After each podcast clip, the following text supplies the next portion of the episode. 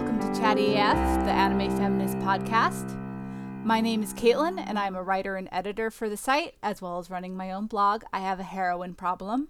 Hi, I'm Dee Hogan, a writer and editor for AniFem, and I'm also the owner of the anime blog, The Jose Next Door.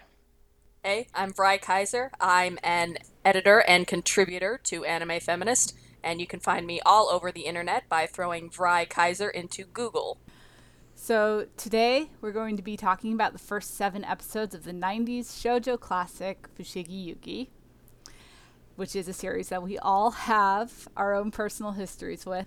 Fushigi Yugi began its life as a manga penned by 22-year-old Yu Watase in 1992 and running in the shoujo manga anthology Shoujo Comic. It tells the story of Miaka Yuki, a 15-year-old girl who was pulled into another universe through a book and made the priestess of Suzaku. It was first adapted as an anime in 1995 and ran for 52 episodes plus 3 OAV series for a total of 13 episodes. It first began its U.S. run in 1998 in the Viz manga anthology magazine Animerica Extra, at a time where shoujo manga was really rarely released in the U.S. Since then, it has also inspired a series of prequel light novels exploring the lives of the cast and 2 prequel manga about Miyaka's predecessors. So let's talk about sort of how we came to Fushigi Yugi, because I feel like we all have pretty long histories with it. I feel like history is one way of putting it, yes. How old were you guys when you first got into it? Because I was 12 years old. Just a little impressionable preteen. I think 13. I may have turned 14 while we were watching it, but it was around that time because it was my 8th grade year. Yeah, I was 12 into 13 as well. It definitely hits those middle school buttons. That is entirely the target audience for this series. Yeah, I feel like you have to be in middle school to really buy into all of the melodrama, but at the same time, it has a lot of stuff that's really not super appropriate for. Well, you say that. School. Yeah, it gets a little. It gets a little rough later on. Yeah.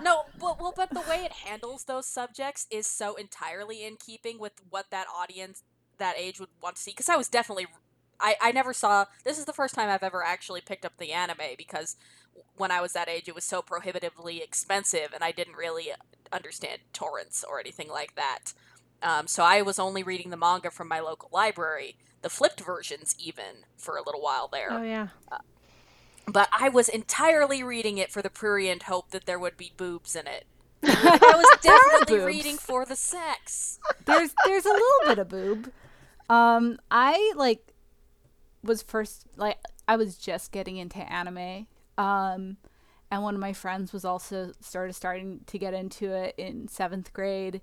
And she had picked up a random VHS of it from Suncoast, I think. So it was $35 for 4 episodes. Just episode 15 to 19 or something like that. Oh, wow. Yeah, just random episodes. And she lent it to me. And I was just transported. It was unlike anything I had ever seen before. Most of the anime I had watched before was Ranma 1/2 and maybe a few other series.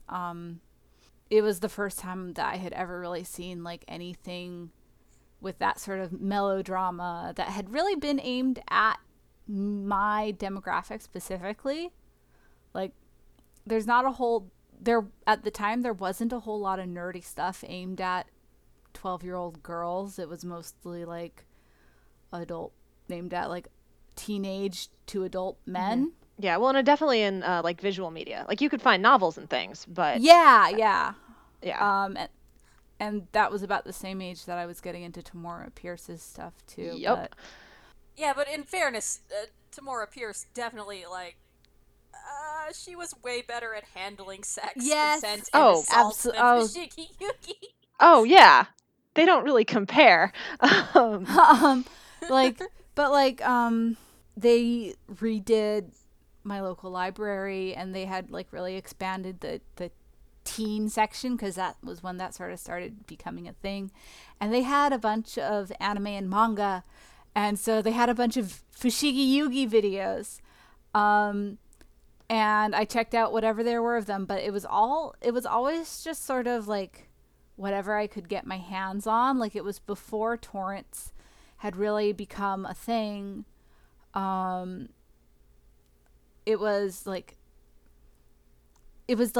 back when it was like VHS trading, fan subs, was the way to like get anime, not really legally. So it took a really long time to actually like for me to see the series from beginning to end, but it was my favorite anime for a long time. As I've grown up, I've sort of started to realize that it has a lot of not really like not great stuff in it. Yeah. Actually, recently I reread the whole manga, and I was reading the author columns, and it was sort of like gave me a different perspective. So in some ways I've come back around a little bit, but it still does a lot of things really poorly. Like, do you guys want to talk like in more, like, do you guys have any stories about how you got into it? Like, well, it's interesting because like, I definitely I read it from beginning to end. The end, I think I came back and read later after I'd fallen off. Like, I read all of Watase's stuff that came out, Ceres and like Alice 19th too. But I was so into Ceres for a while. I read anything she published. Yeah, but I don't like. I was definitely consuming them because I was reading all of the manga that was available. But it didn't. I read Fushigi Yugi at around the same time I also read the Gravitation manga, and that was the piece of shit that my, like, emotions really glommed onto hard, which also, in retrospect, is terrible garbage about terrible relationships. Yeah, that's a solid comparison, yeah. I got into Gravitation in, like, 9th or 10th grade? 10th grade, yeah. Oh, God. Yeah. Oh, Gravitation. That's a whole other thing, isn't it? We should do that. Like, if people want us to do that, I can talk for days. So, like, are we just going to have a series of podcasts where, like, we talk about nostalgically about terrible anime? It's my favorite problematic of the podcast series. It'll be great. No, that would be fun. But this is technically a my favorite problematic watch along, so for the folks at home, we're dragging you down with us. I would imagine most of the people listening to this probably saw it, because it's not one of those series that you see a lot of people bringing into the fandom,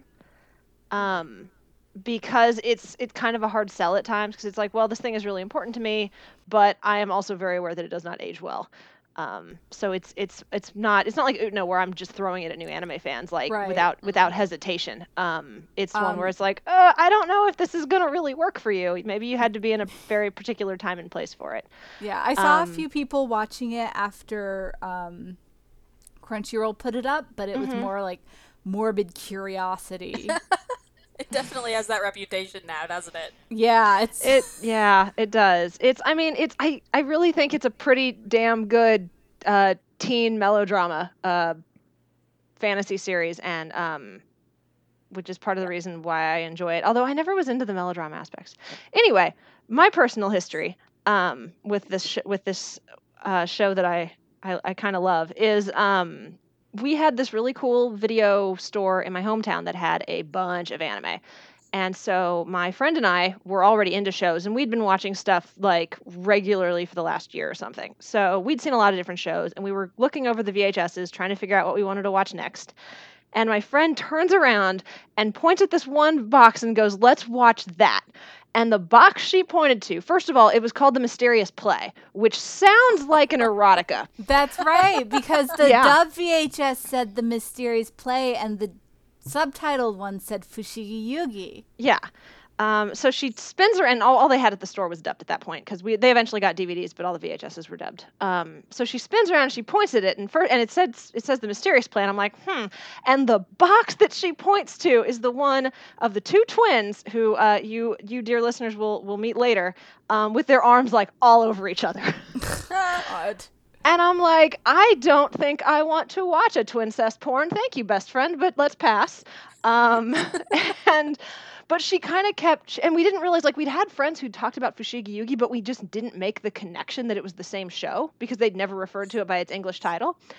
And so we kind of just went about our business for a few more weeks. And then finally she talked to me and she was like, come on, let's just try it. So we grabbed a couple of the boxes and we took them home and just, Caitlin, what was the word you used? Transported. I think that's mm-hmm. very apt. We were sucked right into the world along with Miyaka, and we only watched, like, I don't know, eight or 12 episodes that night, and then we ended up binging, like, the entire thing the next time we got together. Oh God! Which is a mistake because that's a lot of episodes, and you hit the rough patch at like 3 a.m. and you're not having a good time. But we got through it. We really both of us were super into it. It wasn't my first fandom, but it was definitely, like, probably my most passionate and longest. I bought the manga. I have the Genbu Kaiden prequel. I have a freaking character song CD, 3 of the Japanese light novels, 2 art books, a guidebook for the video game that they made, a Chichiri UFO doll. I wrote fan fiction, fan art. I was in text-based RPGs. I got into stupid internet fights about this stupid show. I translated 2 of the routes for this damn video game. I forgot there was a video game. Yeah. So, well, there were technically 2. One's for Genbu Kaiden and the other one's for Fushigi Yugi, and it's Suzaku Ibun, and it's a like retelling of the mm-hmm. story where you get to play as a new priestess named Madoka, and you get to choose which of the boys you want to romance, and the decisions you make along the way are like, well, if you screw up, somebody might die. It's not a great game, but it improves upon the story of Fushigi Yugi in a lot of ways, so I might talk about that a little bit as we go. Please do. But point being, I love this damn series. Yep. And is in eighth grade, everything. I didn't give a lot of thought to why that was, and so part of the fun challenge of this watch along will be figuring out if I do still love it, and I'm pretty sure I do because I started tearing up during the opening theme when I first started it for this watch along, and so if I do still love it, trying to figure out why, because my head knows it is full of problems. So we'll see. Y'all are adorable, and I'm a dirty poser. No, I'm really glad we have you on here because I think it'll be good to have the opinion of someone who's not mm-hmm. super warm on it, and plus you've never seen the anime, so this will be an exciting experience for you. Yeah, in that regard, the anime's it's doesn't depart too significantly, but it does some things different. Yeah, mm-hmm. I think the first time I twigged to the fact that the anime had done some things different was when I heard about the infamous torture scene. I need to use bigger air quotes for that, but we'll get to that later. That's not in the manga. Yeah. So, all right, let's talk about what we watched. So we watched the first 7 episodes, mm-hmm. Up from the point where Miyaka first enters the world to when she leaves it. What did you guys think? Of the story so far? I was honestly surprised by I haven't rewatched this in a long while, partly because it got to the point where I could practically recite the whole thing, so I didn't need to. But I, as a kid, I hated Miyaka. Oh, me too. Never liked her. I think half the fun of watching Fushigi Yugi as a kid is watching Miyaka and going, you idiot, we're practically the same age. I could definitely do a better job. And I think there is some appeal to that in that character. But watching it now as an adult, she's not as bad as I remember her being. I'm way more sympathetic to Miyaka, at least in the first few episodes. I was going to say that may change as we go, but at this point, yeah. I kind of like her. She's frustrating, but in ways that teenagers just are, and I'm the way I know I was. But she has some kind of admirable qualities. Like, she's very proactive, mm-hmm. she's persistent, she's spunky, but she's also not like a spunky like jerk, I guess. Like, she she tries to kind of make friends with people and try to make peace when she thinks she's messed up. Like, she screws up kind of just out of, like, hormones and obliviousness. And then when she realizes that she screwed up, she does that thing that you do as a teenager where you think taking responsibility means, like, just self-flagellating yourself. You know what I mean? Like, oh, I'm the worst. I can't believe I caused so much trouble for you, kind of thing. Right. And kind of goes that sort of martyrdom approach a little bit, which is frustrating. But on the other level, I think I can sympathize with that more now that I'm a little bit removed from that age. Yeah, like, she's very anxious, too. Oh, yeah. Is what I've realized is she's going through a lot of stuff. She has anxiety dreams for, like, 3 anxiety dreams in the first 3 episodes. Yeah, like every episode starts with an anxiety dream. The first 3 do. I noticed that too. And it's really rough, and it sort of made me realize, like, oh, this is actually really, really hard for her in a way that's more relatable now. Like, she's really, she's really struggling with the situation she's in, and. That has definitely made me more sympathetic to her. Well, and it's kind of sad too, because in the anxiety dreams and the little bit we see of her with her friends at school, like you get the sense nobody believes in her. Like her friends are like, "Oh, you're going for that school? That's a terrible idea. You shouldn't do that. You're stupid." And then she has that stress dream about her mom, and she's like, "I'm gonna go to Jonan." Her mom's like, "It's no use. You can't do that," kind of thing. Well, and that's interesting because her mom is the one pushing her to go to Jonan. In the manga, yes. In the manga, yeah. It's not covered in the anime, but, like, her mom was the one who was like, oh, you need to go to Jonan. Jonan's the best. And if Yui's applying to Jonan, that's a problem because she's smarter than you. And that's one spot that you don't get. Yeah, and they don't really cover that in the anime. It's a small change that kind of makes a big difference because the Miyaka in the manga ends up being somebody who really doesn't want to do the things that her mom is forcing her to do, and so the book is something she kind of makes a choice about, like, I'm going to escape to this world so I don't have to deal with this crap. Right. Whereas in the anime, it's more of a she kind of just gets stuck here. So it's a minor change, but it does adjust her arc a little bit. Sorry, Vai, what were you saying? Mm-hmm. No, it's good. I find I'm still frustrated with Miyaka, but it's not her fault is the thing, right? Because I think her character in text first, because like I was surprised rewatching these early episodes how much she does have a character, like she has interests beyond and she is proactive, at least until the plot calls for her to be damseled so that one of her hunky bodyguards can rescue her. Yeah, but it's hard to watch that knowing what those traits will become, just in a broad sense. I don't think it's too spoilery to say that part of the reason I think people remember this series of Miyaka as a terrible protagonist is that as the series goes on, her character gets flattened out a lot, often too. Yeah. She likes food, and she's under constant threat of sexual assault. And she's not very smart. Yeah, it's one of those things where you get the sense that they were kind of trying to like make her seem more mature going forward, and in the process they ironed out a lot of her kind of fun quirks in the early going, like the fact that she gets angry and is more than happy to just punch people. Right. The scene where she decides she's going to use wrestling moves is just the best. It's very endearing, and then it goes away. It's almost like she gets punished for being proactive, and you see a little bit more. You do see a little bit of that in these episodes. When she tries to take on the bandits, she's still like, even after she knocks them all down, she still gets almost assaulted anyway by one of them who was able to grab onto her.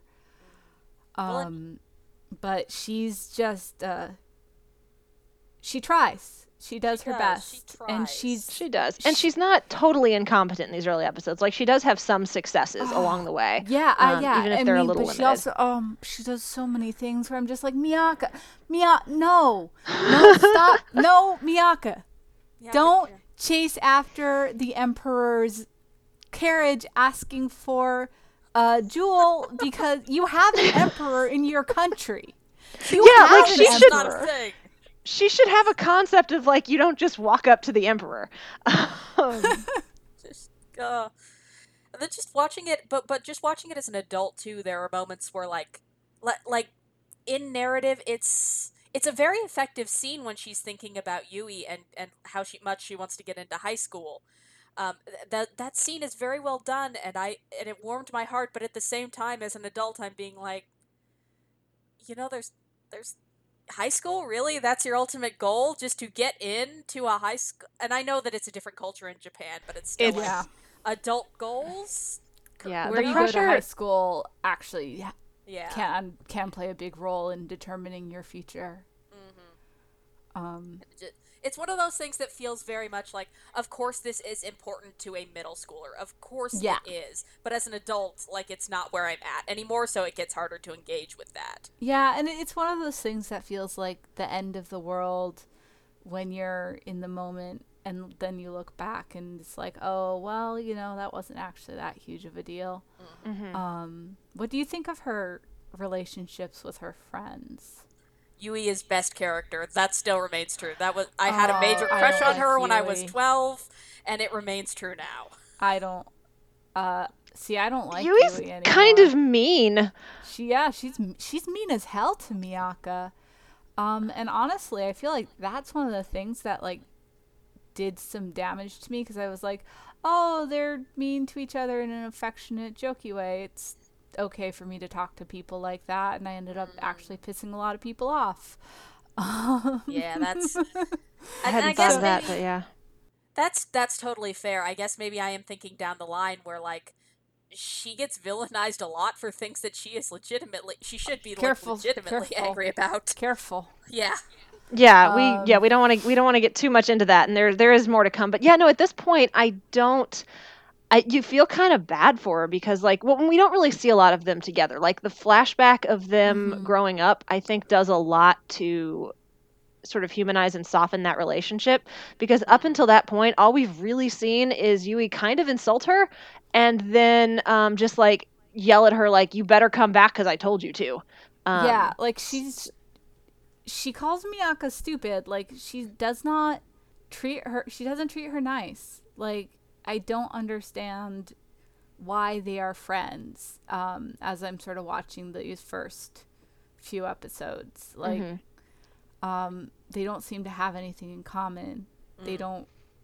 Yui just talks about how dumb Miaka is all the time. And maybe they're the kind of friends who, you know, became besties in kindergarten and just as they grew up kind of started going separate directions, but because they've been friends for so long, they still hang out all the time. Yeah, and I mean, I've had friends like that. Like, literally, I have a friend who I've been friends with since kindergarten, and our interests have diverged and come back together and diverged, and we've stayed friends through all of that. But yeah, like, I never treated her the way that Yui treats Miaka. And, like, her Fu and Morin are, like, bit characters, but they also sort of join in on picking on Miaka, and no wonder this girl has, like, no self-esteem. Everyone just treats her so terribly. And then she gets to this other world, and everyone's like, hey. They're like, hey. Yeah, but she's important here, and people actually worry about her too. Like, so it's not just like, oh, you're this great person who can do this great thing. It's also like, hey, are you okay? If you need to, like, take a break, we'll do that. And I think that combination is kind of appealing to her. One of the things I like about the book this second watch through is I think in some ways it kind of turns into almost this, like, grand metaphor for, like, all of your sort of fears and hopes about growing up in adulthood, because that's something that I wanted to get into later. Okay. Yeah. Should we wait? No, we can talk about it now. Okay.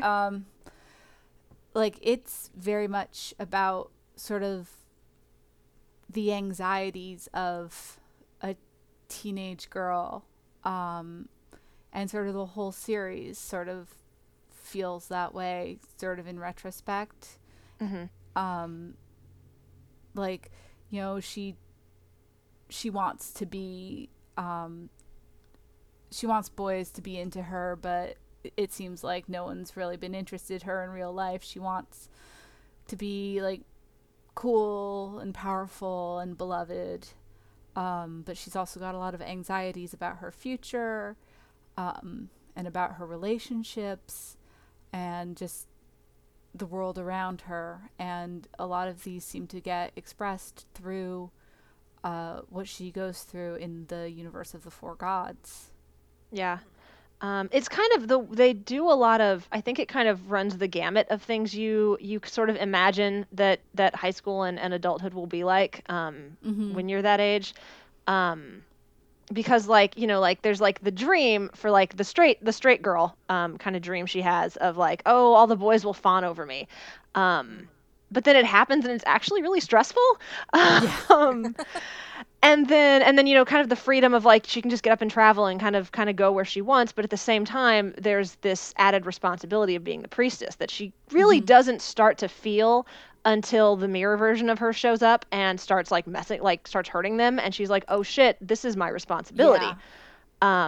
But then there's also, so you've got, like, kind of like the expectations of adulthood, which I think responsibilities comes into that. And then, like, mm-hmm. the ideals of it, which is, like, sexuality and freedom. And then you also have, like, those kind of, like, creeping fears, which is the constant threat of sexual assault that she runs into during these early episodes. I counted how many threats of sexual assault there were in the first few episodes. We need a counter. Yeah. Well, I've been doing these episode summaries, and I do have a sexual assault counter. Oh no. When your show has a sexual assault counter, that might be a problem. Yeah. Let's see. Let me see if I can. Oh, no, that's not the link I wanted to click. It is definitely one of those things where, like, the show, I kept running into this thing while watching mm-hmm. these early episodes where the show would do something really, like, good and interesting, and then it would plunge headlong into the depths of melodrama. Yeah. Like, yeah. There's that really great scene where, you know, Miaka goes up to the Emperor to ask him for his stuff, and you could see, like, Tamahome being impressed by her, and you can see, like, maybe that's where he starts to be interested. And then, like, immediately the next episode, he's in her bedroom, telling her to cry against his manly chest, and I'm like, all right, that went quickly. Yeah. Then, like, there's that great scene in the mirror where she's freaking out because, of course, she is. Nobody told her how to do this job they're all expecting her to do. Yeah. So she stabs herself in the chest. Yeah. All right, that took a turn. Yeah. All right. There were 5 sexual assaults in the first 4 episodes, and then it cooled off. And there weren't any for the next 3. Which is where we are right now. Yeah. Golf clap. I thought we had reached a point where there were quite fewer of them. And so, like, on the one hand, I want to give the show a little bit of credit for acknowledging that is a very real anxiety of, I mean, women in general, but mm-hmm. I think especially teenage girls, as you're, like, starting to feel the waters of, like, well, I might, you know, want to make out with people and have sex, but there's always that fear in the back of your head, like, right. what if this goes wrong? The sense that other people are starting to look at you that way as well. Mm-hmm. Well, and the fact that she keeps running into slave traders, I think, is sex slave traders in this season, I think it's like very literal objectification. Mm-hmm. Yeah, and, you know, like, I think it's relevant that Yu Watase was so young. When she started writing it, she was 22 years old. Yeah, because she was still very tapped into those anxieties, and she said, like, in her chat columns, she does reference to, like, she still suffers from a lot of anxiety related to work, but if she's just a generally anxious person, then the manga is going to be covering a lot of that. And boys, there are a lot of boys taking notice of Miaka in this series. Well, 2 currently. There might be more. Is this the proto reverse harem?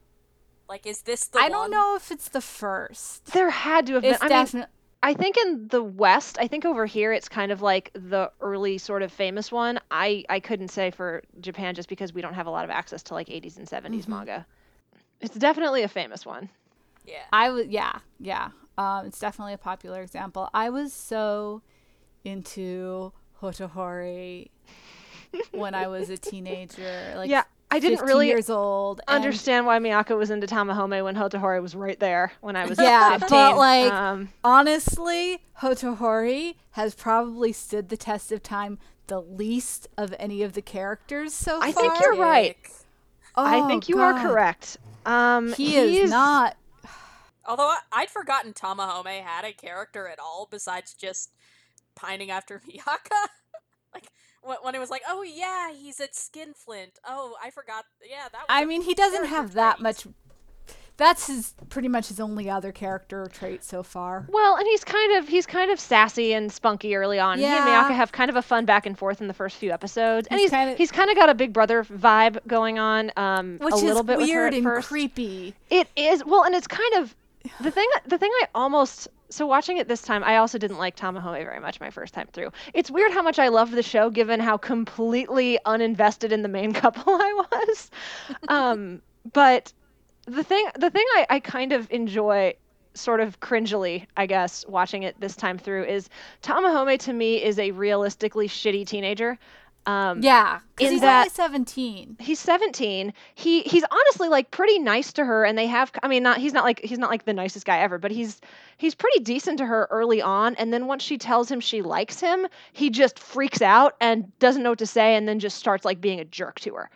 And that very much feels like how do communicate as a teen, like to the sense that you're like, well, he could probably figure that out. And their relationship is so realistically shitty teenage relationship in terms of no one knowing what to say, and everyone's hormones are smacking into each other, and they're getting jealous over the dumbest shit. Oh God.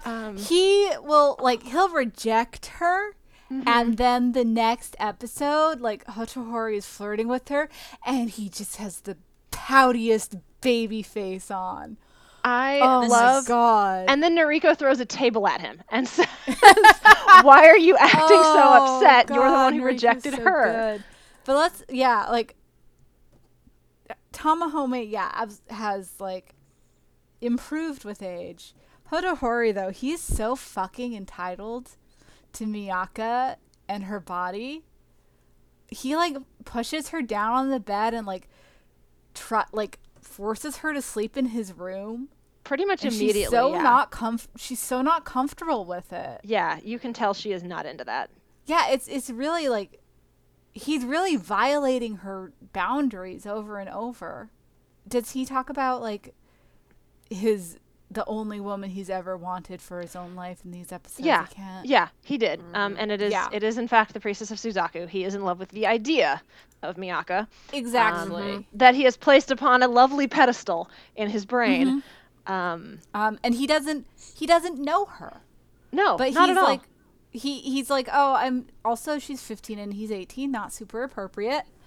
It wouldn't have been that weird in dynastic China because it would have been fairly common for girls to be marrying at 15 and guys to be marrying at 18. But I hear your point. I know. I get what you're saying. I'm just saying for the time period, it wouldn't have been that weird.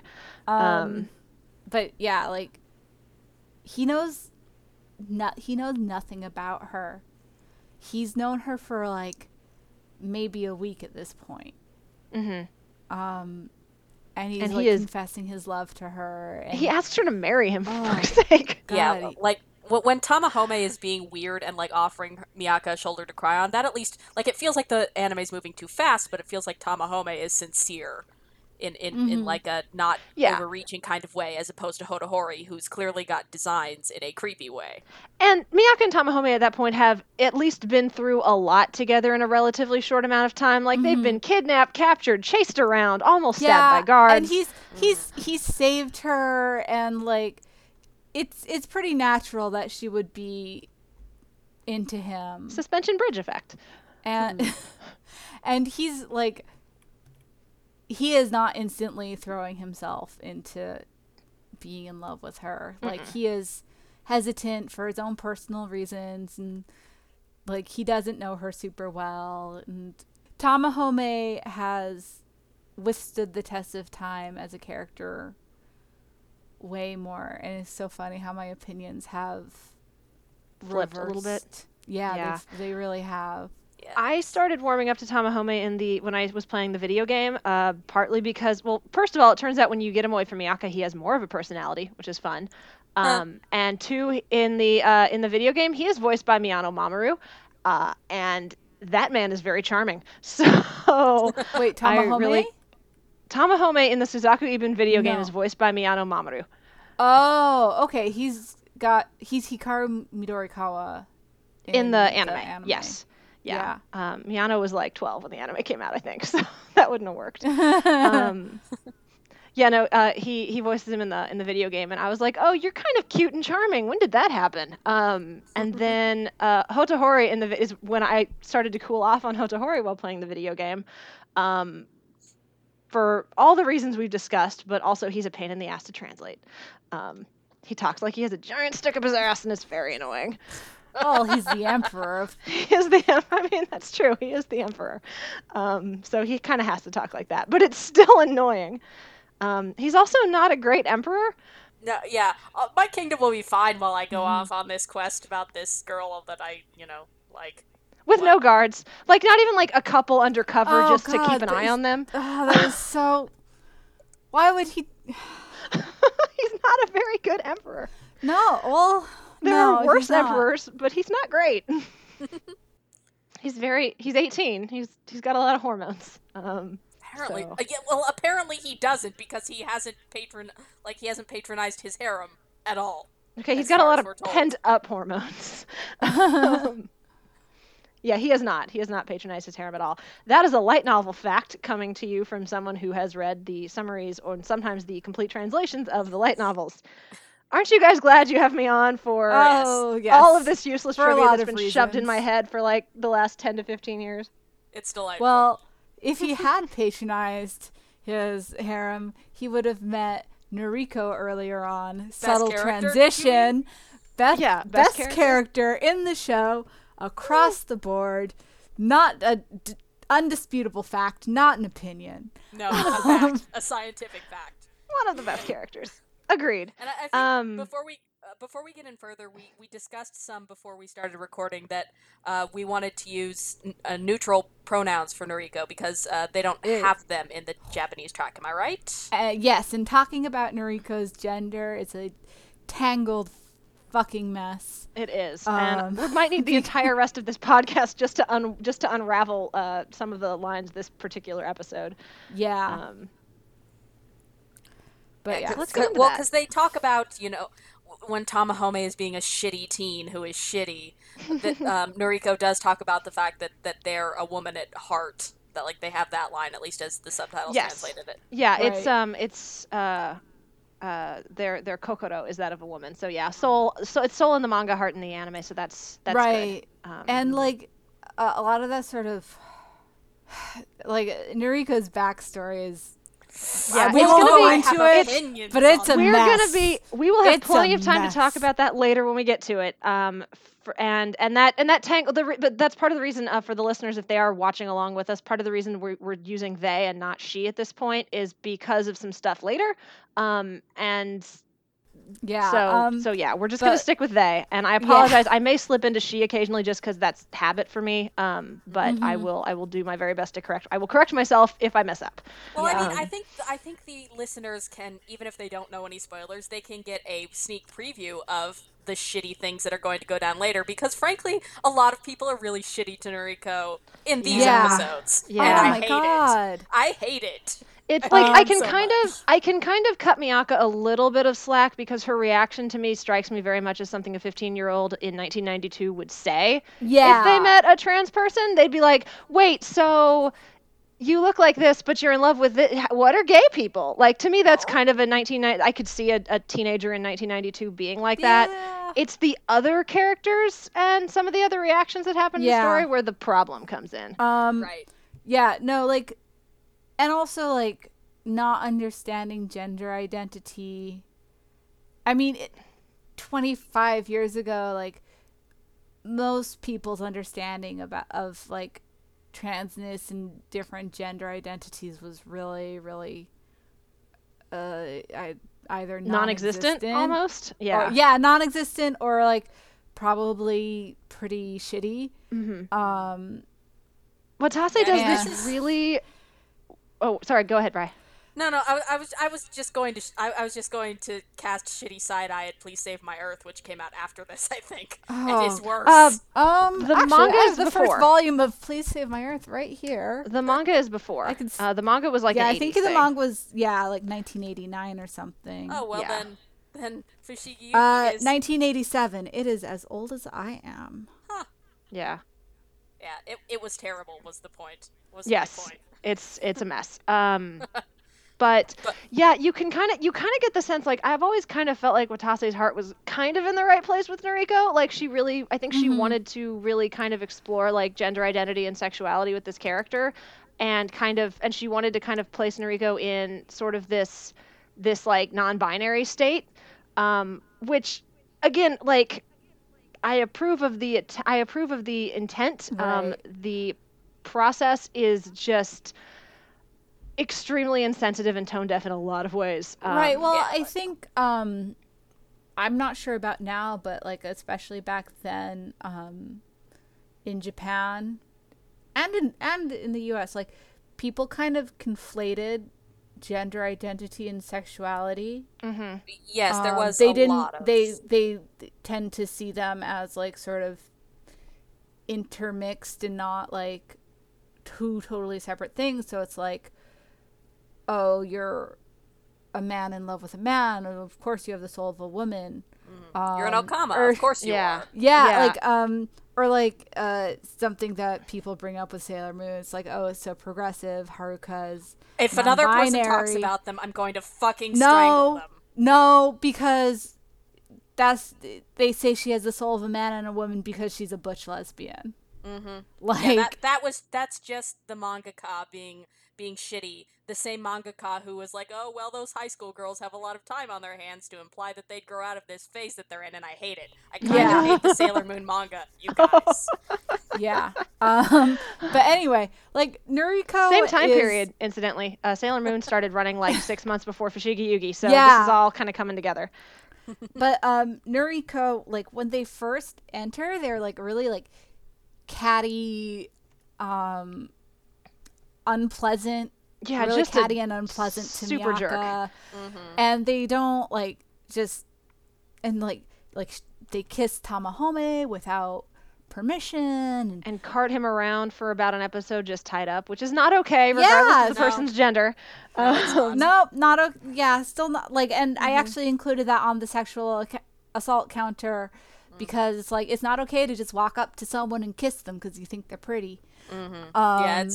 It's one of those things where like I can not necessarily excuse but understand, like, with Miyaka's reactions in the narrative makes sense as somebody who's a jealous teenage girl and sees Nuriko as a rival. Like, of course, as a teen she's gonna be kind of shitty and they get closer and she gets over it, and that's fine. That's an arc she can have. It's that the rest of the narrative goes out of its way to like excuse and kind of like normalize everybody else having that awful reveal moment, right? And then use that for comedy. Yeah. Well, Hotohori's reaction wasn't that bad. I honestly just goes one thing. I will give Fushigi another man who's as beautiful as I am. Yeah. Like that's they're reasonably chill about it, all things considered. It's not handled. The worst part for me is the nyan-nans are just assholes. Fuck oh my god! Scene. And Taiitsukun. So thank you for punching them. That scene is shitty. The scene in the woods when evil Miaka outs Nuriko is honestly like watching that. I almost started tearing up because I was like, oh god, this is horrible. And I thought they didn't play it for laughs in the anime, and so I did kind of like that. Like Nuriko is genuinely shocked, runs away crying, and as a nice bonus gets to drop a boulder on that little a-hole later. So I think they almost nailed it, but then having the comedy tree demolition. Yeah, I think that's them just kind of shattering the trees. It again, it kills the moment, but to me it didn't come across as like, ha ha, let's laugh at this person. Does that make sense? Like it was more just like, oh, Norika's super strong. It could be worse, and I've seen worse, but it's not great. In the manga, it's a lot less sensitive. Like the manga's kind of a jerk about it. The anime at least made an attempt to make that moment like sort of land emotionally, like so you get a feel for the fact that Nuriko is upset. But it's not particularly well handled. But it's like when they're out on Mount Taikyoku, and Tamahome and Hotohori have just sliced open their wrists and bled all over Miaka. Which is not how anything works. I love how Yu Watase herself makes fun of that moment. Yeah, there's parodies of that scene. Like, there's multiple parodies of it in the manga, which is pretty good. A few minutes later, Nuriko is the only one. My favorite thing about that scene is Nuriko basically being like, "You guys aren't helping. Taitsukun's like, you're all very low on blood," and Noriko's like, "You can have some of mine," and Taitsukun's like, "Save it." Yeah, I'm just like, what the fuck? What the fuck are you trying to imply? That's that's so shit. Like. Yeah. Why does everyone shit on Nuriko all the time? Like, are you the American Red Cross or something? I don't know. That does lead to the metaphorical blood threesome, but still, like. Oh God, that scene was very weird. Like, tell me that's not what that scene was. I can feel both of their blood entering my body. Oh God! I can feel their warmth simultaneously. Oh God! Good teamwork, boys. Well, they did have that great scene about how well the other one handles a sword. Oh yes, yeah. I posted that from the manga. It's very wink a little bit there. Yeah, I mean, really, a polyamorous solution seems like a good way to go here, but so far except for the fact that Hotohori is a jerk. But beyond that, that's true. I don't actually want him to hook up with anybody. I used to ship him with Nuriko. Right, yeah, I used to ship him with Nuriko, and now I'm like, no, you can do better, Nuriko. You can find someone better. Yeah, they can absolutely do better. That scene in particularly made me so mad. Yeah. And Noriko's like, why do I feel like I've just been insulted? I'm like, because you have. You were. Like, you're deeply insulted. Like something like dirty and degenerate. What the fuck? And the nyan-yan's being like, oh, I'll fix your perversion. God, that's the worst. At least Noriko gets to hit her. Yeah. But... good. It's gotta be the most I've ever been in favor of like 90s anime hyperviolence. Yeah, there's a lot of the 90s anime slapstick in this, which is kind of fun. You don't see it as much anymore, and their faces are all wacky looking, and so I kind of enjoy that. There are, some of the 90s stuff is like a nice fuzzy throwback. I do. What, like Miaka being naked and having no nipples? I may have had to take some time to stop and laugh. That's anime right there. Yeah. That actually, that brings up something that I think is kind of interesting about this series, just talking about Miaka being naked. It has those moments of, like, Tamahome walks in on her when she takes off her bra, or, like, the panty shot. And it's kind of interesting to me because Watase has talked about how she really liked shonen growing up and was really influenced by that, and I think that might be part of the reason this series kind of appealed to me growing up, is because it does kind of have some of the structure and tropes of a shonen combined with some of those more like emotionally oriented, character driven type shoujo arcs, where it's like, you know, feelings save the day kind of stuff, because you've got collection quest. One thing I noticed on this watch through that I hadn't really paid attention to before, there's like 3 or 4 times in these 7 episodes alone where characters pull that you call yourself a man, a real man would do this, a real man would do this, and that's very shonen to me. And then just kind of the way the series is very sort of constant movement and conflicts and arcs and things like that. It is very action driven for a shoujo series. Well, I mean, and I like that. I like action shoujo. Oh God, me too. Yeah, yeah. And it's not the first shoujo manga that's action driven. Like, I mean, shoujo honestly has a really great history of like action, fantasy, and science fiction. Right now I'm looking at my bookshelf and I see like Basara, which I think preceded Fushigi Yugi. Yeah, I think it was a late 80s show. It might have gone past Fushigi Yugi too. It's long. Well, I mean, just thinking like manga. The first, I mean, Princess Knight is kind of considered the first shoujo, and it's very much an adventure series. And then Rosa Versailles has a lot of kind of it's a little bit of a mix of like the kind of more, I guess, like what you'd call maybe like the high school drama elements of shoujo, and then the more kind of action driven. But yeah, it's not the first one by any stretch. But I think knowing that Watase has kind of this background in shonen makes some of the decisions, like even some of the bad decisions, make more sense, like the panty shot and things like that, where it's like, oh, okay, that's a trope you think needs to be in a romance story. I get it.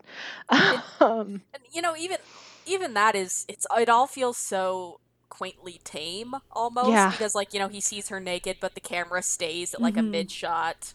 Yeah. Like, and not... her underwear fits, like her bra actually fits her well. Mm-hmm. Yeah, it's nice. It is. It's quaint 90s-isms in a way, which is kind of fun.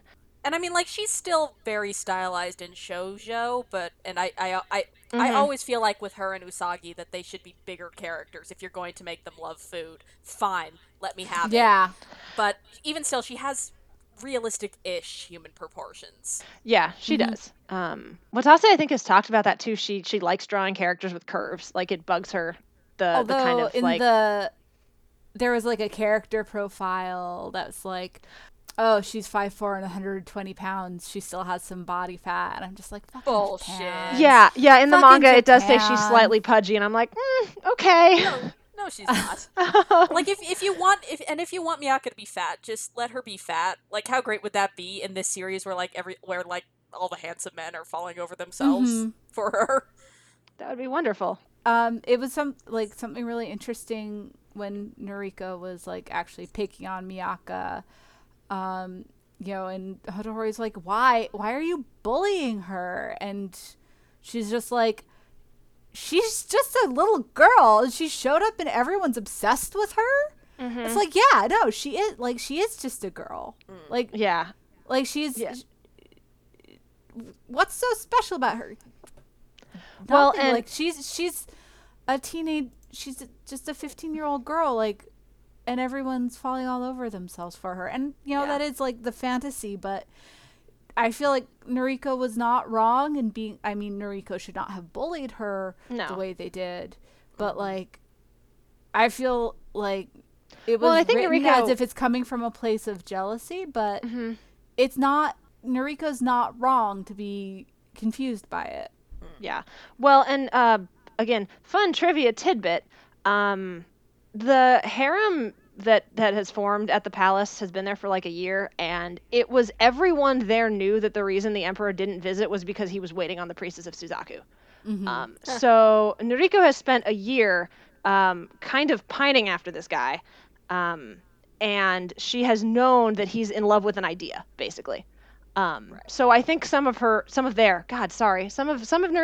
frustration comes from like just this extended period of time where a lot of people had kind of this idea of what the priestess of Suzaku would be, Nuriko included. And so when she gets there, there's a lot of kind of frustration and confusion on the part of the characters who actually pay attention to Miyaka's personality and who she is, and the fact that she is a, you know, well-meaning but kind of clumsy teenager. As opposed to Hotohori, who has basically just decided she's the best thing ever. And that's got to be doubly frustrating for Nuriko, because if you're going to love an ideal, it might as well be anybody. And Nuriko is beautiful and talented and has literally trained for this. And why can't super it be strength? Yeah, I too am magical. That would be frustrating. There was like one scene where like Miaka and Tamahome were attacked by bandits, and Nuriko was like, yeah, I'm going to let you guys handle it. I'm just like, Nuriko, you can literally walk in, pick them up, and throw them. Why are you not helping them out? Because Nuriko was kind of a jerk early on. I really hated Nuriko for those early episodes the first time I saw the show, and then very quickly Nuriko becomes a very likable character. Yeah, and it's kind of a sudden about face. But it's almost like once they establish that Nuriko is not a woman and thus not a legitimate romantic rival. Yeah, it's Nuriko and there is definitely an element of women be competing.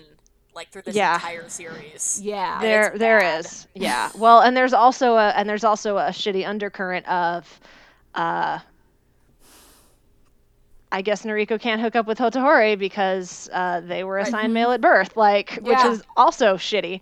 And I was paying attention, and I noticed that after the shitty reveal, and after they heal Miaka, they start drawing Nuriko differently. Their clothing is less pinched at the waist. Their shoulders look broader. Mm-hmm. And it kind of made me sad. Well, They also start wearing men's clothes. Not yet. They're still in their in their courtesan outfit right now. But later they start wearing men's clothes for traveling in, which that's more practical. It is. Yeah. No. I mean, switching. Honestly, one of the things that drives me bonkers about this series is that Miyako insists on wearing her school uniform everywhere. The fact that the school uniform is a plot point. Well, when we see her in non-school uniform clothes, her clothes are so ugly. Well, but that's no. We'll see that next time. What I mean is they hide her leaving the city because the school the uniform's going to draw attention. Oh, you do realize you have clothes. You are at a palace. You can very easily get clothes tailored and made for this girl, and she can wander around your kingdom and not draw attention to the fact that she's showing all of the leg, which would be very strange for the time period. I never got why she didn't switch into clothes from that area and blend in better. It bugs me. Yeah. All right. So we should probably start wrapping up.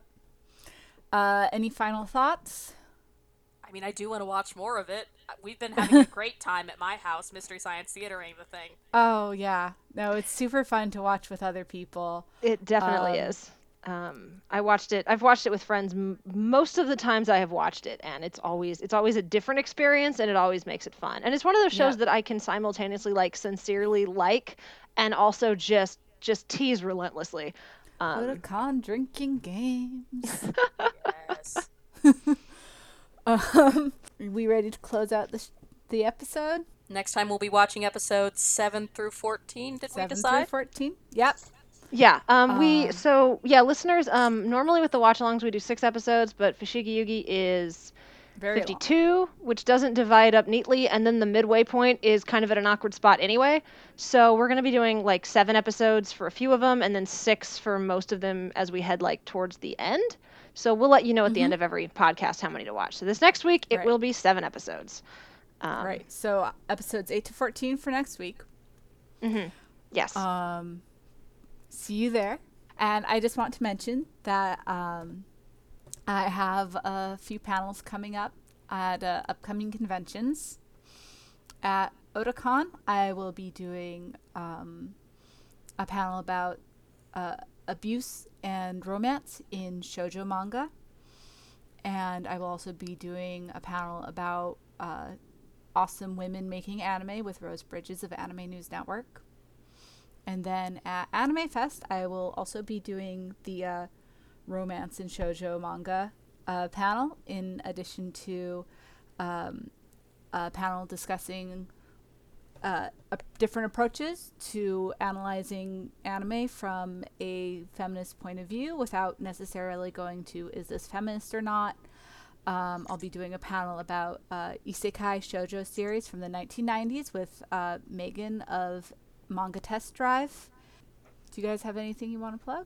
I think so. We got a lot of it done up at the top. Just need to plug stuff for the site now, I think. Yes. Yeah. Yes. So we hope you've enjoyed this episode. If you like what you heard, tell your friends and leave us a rating and review on iTunes. And if you really liked what you heard, consider tossing us $1 or $2 on our Patreon every month. Your support really helps the site because of the Patreon. We can pay Peter for editing these episodes. We can pay our contributors. We can have people going to conventions who wouldn't be able to otherwise. And if you're interested in more from the team and our contributors, please check us out at www.animefeminist.com or on Facebook at AnimeFem, on Tumblr at Anime Feminist, and on Twitter also at Anime Feminist. See you next time. See you next time. Later, AniFam.